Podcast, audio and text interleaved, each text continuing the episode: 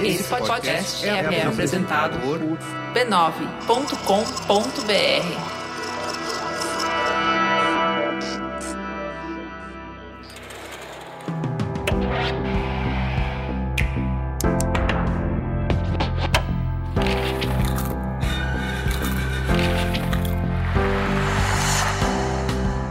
Mamileiros e mamiletes, bem-vindos ao nosso espaço de reflexão a partir de produções culturais. Eu sou a Cris Bartz. Eu sou a Juva Lauer e esse é o Mamilos Cultura.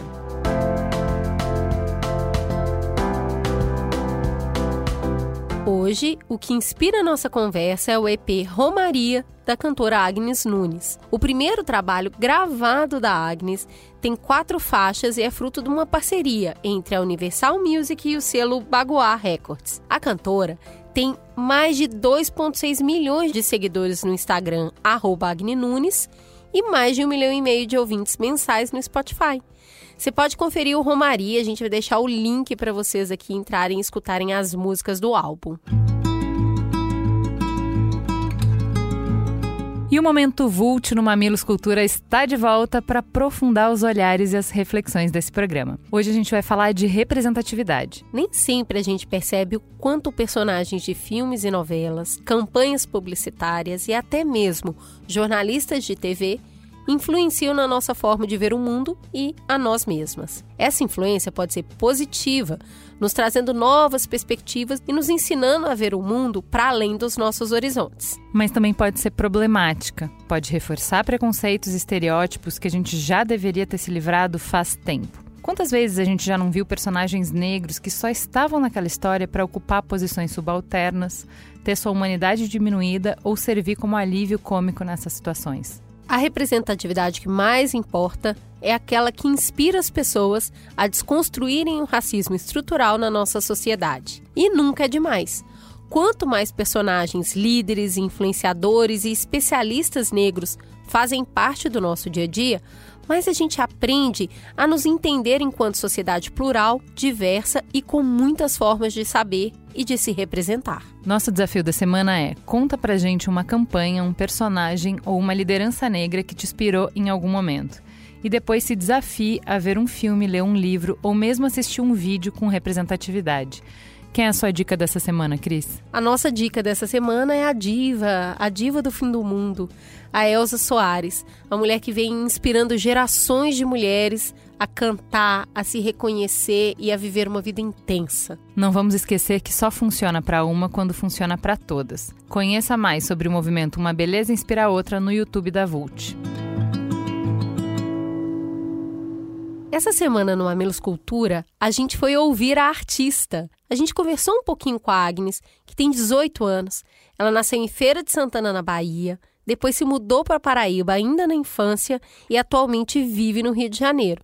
É dessa mistura toda que vem um sotaque muito cadenciado, que já é marca registrada na sua interpretação das músicas. E a gente perguntou para ela como é que você começou a criar e a compor. Eu quero que as pessoas sintam o que eu estou sentindo e eu sempre busco traduzir a minha dor, o meu amor em letra, melodia, em tudo que for possível para que as pessoas também se identifiquem com o que eu canto e com o que eu tento passar com a minha música, com a minha voz. Perguntamos também sobre as suas inspirações. Eu tenho muitas inspirações. Vou começar as minhas inspirações falando da minha mãe, que é mais que uma inspiração para mim.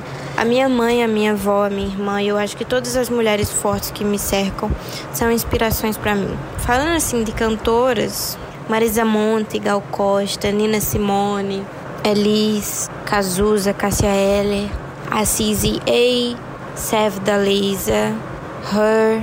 Ah, tem muitas, eu escuto muito, muito, muita coisa. E sobre como ela escolheu as músicas para esse primeiro EP? As músicas que me escolhem, as músicas que tem que bater assim e falar, eu vou ficar eu vou ficar e eu sou o que vai fazer as pessoas pensarem, ou eu sou o que vai fazer as pessoas chorarem ou amarem mais, ou enfim. E claro, como ela se sente cantando com gente do quilate da Elza Soares e do seu Jorge. Nem eu sei. Quando eu vi Elza, não vou mentir pra vocês não, que quando eu vi Elza, eu paralisei. Eu saí do chão assim, total, porque Elza é uma lenda viva e seu Jorge também. Eu sou muito fã do seu Jorge, eu escuto seu Jorge desde que eu entendo de gente.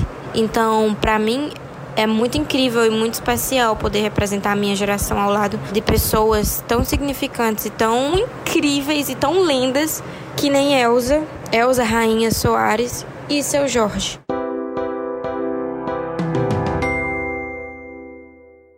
E aí, Cris, o que que essa romaria te fez pensar? Ah, eu achei muito bonitinho, porque a Agnes está passando ali por quatro cidades, são quatro grandes metrópoles. Tem Rio de Janeiro, São Paulo, Lisboa e Hiroshima. E ela canta a vida que mistura a juventude com o que é uma metrópole. Então, as músicas falam um pouquinho de caos, de oportunidade, de aventura, de solidão, de medo e, claro, de amor. Eu achei uma aventura poética na cabeça da juventude, achei bem bonitinho. E você, Ju, como é que bateu? Achei interessante ver como a pandemia impactou o olhar dela, essa, essa angústia de ficar preso num momento formativo, num momento que é de explosão, num momento que é de, de explorar, de descobrir, em que a vida está super rápida acontecendo, que tem sede de conhecer coisas novas, né? E você está preso. A gente até me lembrou a conversa na semana passada com o Gilson de Paraisópolis é, falando de como é difícil, quando a gente pensa em política, acolher a dor do jovem e não como a gente, no lugar de adulto, simplificar, plainar essa dor com, ai gente, mas também que egoísmo, só quer festa, só pensa em festa. Entender como isso bate para eles no lugar onde eles estão. Então é bem interessante escutar ela contar dessa dor. Muito legal. Ouçam Romaria, uma voz gostosinha para embalar as doces desilusões da Agnes. Até semana que vem. Beijo.